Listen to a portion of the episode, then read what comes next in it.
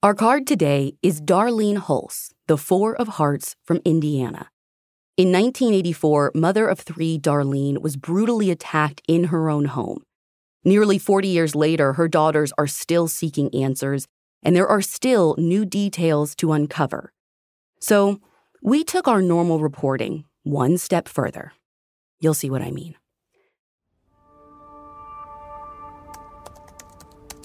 Little over two years ago, I came across an old news article. Hmm. It was about an old unsolved murder that I had never heard of in a tiny Indiana town that I had only ever passed on my way to somewhere else. When I reached out to the victim's daughter on Facebook, I had no idea that I would spend the next two years of my life living and breathing this case, dumping every resource I had into solving it. But that's precisely what happened. I pulled in one of our reporters, Emily, and basically made this her full time job. But even in the early days, I didn't know what this was. We didn't set out to make a whole series about this case. But the more we dug in, the more secrets we uncovered. And the more secrets we uncovered, the more holy shit moments we had. Because not only does this 38 year old cold case have what it needs to get solved literally tomorrow, but the person responsible may have been hiding in plain sight all along. Over the course of this series, I'm going to take you along as we hit the back roads of Argos, Indiana, looking for evil truths, the kind that you never expect to find in small Midwestern towns. And I'll take you along as we uncover facts that have never been reported until now. This is the untold story of Darlene Hulse, the Four of Hearts from Indiana. I'm Ashley Flowers, and this is The Deck Investigates.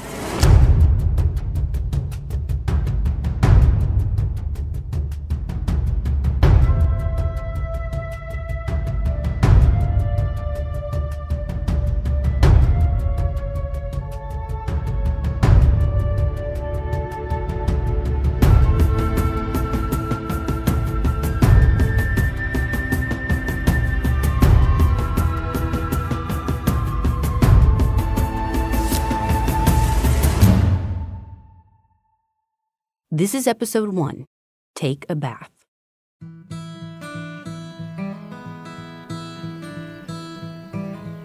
On August 17, 1984, in a small, middle of nowhere Indiana town called Argos, eight year old Marie Hulse was at home with her mom and two little sisters. It was a Friday morning at the tail end of their summer break, and since dad was at work, Marie and her six year old sister Melissa were going to have to tag along to their baby sister's doctor's appointment in the nearby town of Plymouth. Their mom, Darlene, told them to take a quick bath and get washed up before they left, while she got baby Kristen ready in the other room. The two girls were waist deep in water when all of a sudden there was a knock at the front door. Marie thought she heard their mom say something like she wasn't expecting a package or delivery or she didn't order anything. They tried to listen closer for more, but there weren't words. Instead, there was weird noises coming from the front room of the house. It was a sound Marie has never forgotten. He was grunting and grunting. I thought it was a puppy. I thought I thought my parents had literally got us a puppy. I told Melissa that in the tub. I was like, "Do you hear that? It's a dog." And it was like growling and grunting. Marie hopped out of the tub and she was so excited about the idea of a new puppy that she didn't even stop to dry off or put on clothes before running down the hallway. Their dad, Ron, had surprised them before with a new dog, so this idea wasn't out of left field. In fact, that exact week, their dog Ling was at a breeder's house for a consultation about puppy making. The Hulses lived in a long one story ranch style house, so when Marie got out of the tub, she ran down the hallway toward the den where the front door was. But when she rounded the corner, she froze because there was no puppy, just a man pushing her mom down on the floor. He was on his knees, straddling her mom, Darlene, trying to put duct tape over her eyes and mouth. In that moment, at eight years old, Marie didn't know what was going on. She didn't know this man, and he wasn't saying anything.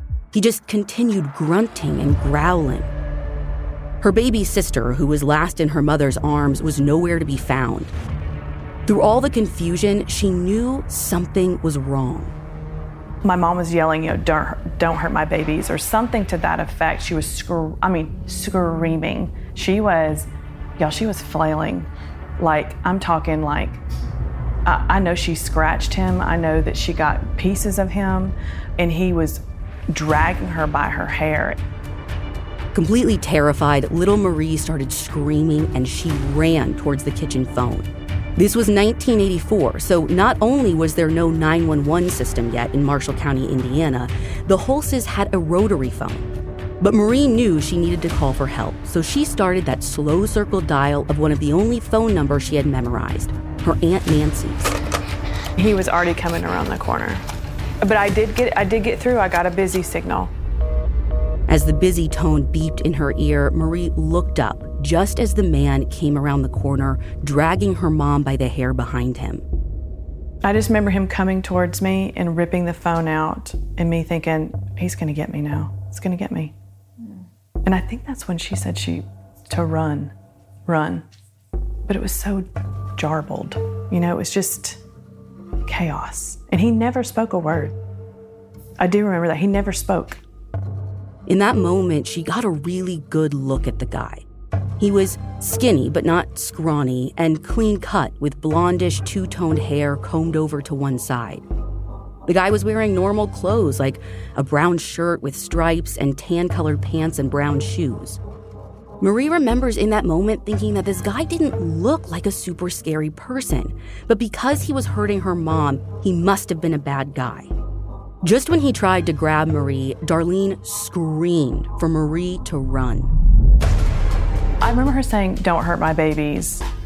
And she was screaming, like blood curdling screams while she was fighting. So there were grunts, and it was just like surreal.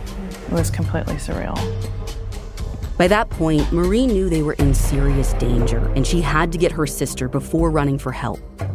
Now, this all went down in just a matter of seconds. So, six year old Melissa was just getting out of the bathtub when she heard Marie come back down the hallway. But instead of announcing or introducing a new puppy, Marie was frantic. She came back and she was like, No, get out now, get out now. You're the one that told me something wasn't right and I had to leave. After alerting her sister, Marie took off back down the hallway and ran through the kitchen and out the back door that led outside. And Melissa, not knowing what was the matter, ran toward the front door. When she rounded the corner, she saw the man pinning her mom down on the carpet, and he was hovered over Darlene in a way that put his back towards Melissa. But Darlene started screaming at Melissa to get out, and the man turned around and spotted her.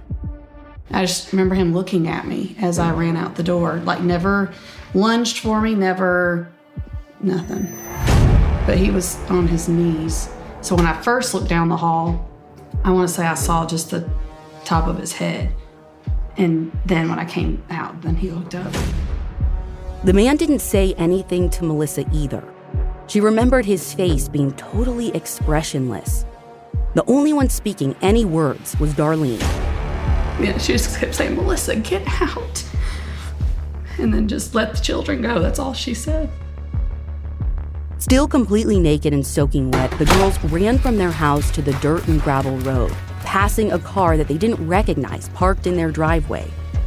I remember turning around and looking at the car.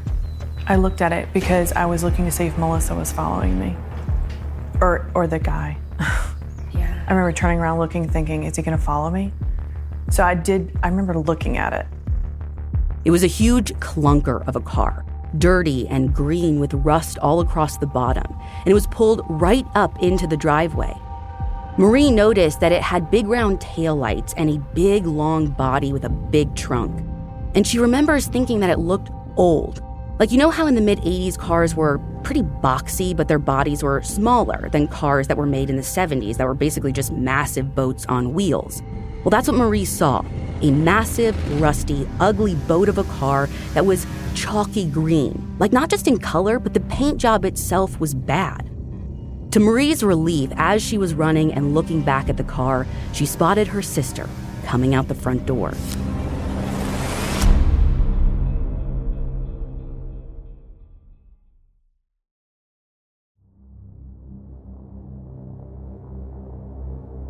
I do remember seeing Melissa um, run behind me. I saw her and I thought, I'm going to get there faster. I've got to get there faster. And Melissa was screaming, crying, but I could see her. And see, we weren't allowed to cross the road. And I do, I do remember thinking, I don't have any clothes on, and this is not even hurting my feet. I had, I had a, because I always try to walk without shoes or whatever. And I remember thinking, this isn't even hurting. I can run faster than I've ever ran before. I remember thinking that. They had turned right out of the house, running down the road toward the next crossing, which was this busy highway. They were headed to their grandparents' house, who lived just on the other side. We're eight and six. I've gotten spanked before for going across the road. And I remember thinking, I'm going to get in trouble. Nope, I got to go. And I just took off across the road. They knew that's where they needed to go for help. Marie says that as she's running to her grandparents, she felt like she was flying. We were fast as lightning, okay? And you know, the distance between there does not take but just like two, three minutes if you're running fast. Marie got to her grandparents' house first, and relief flooded her when she spotted her grandma Doris.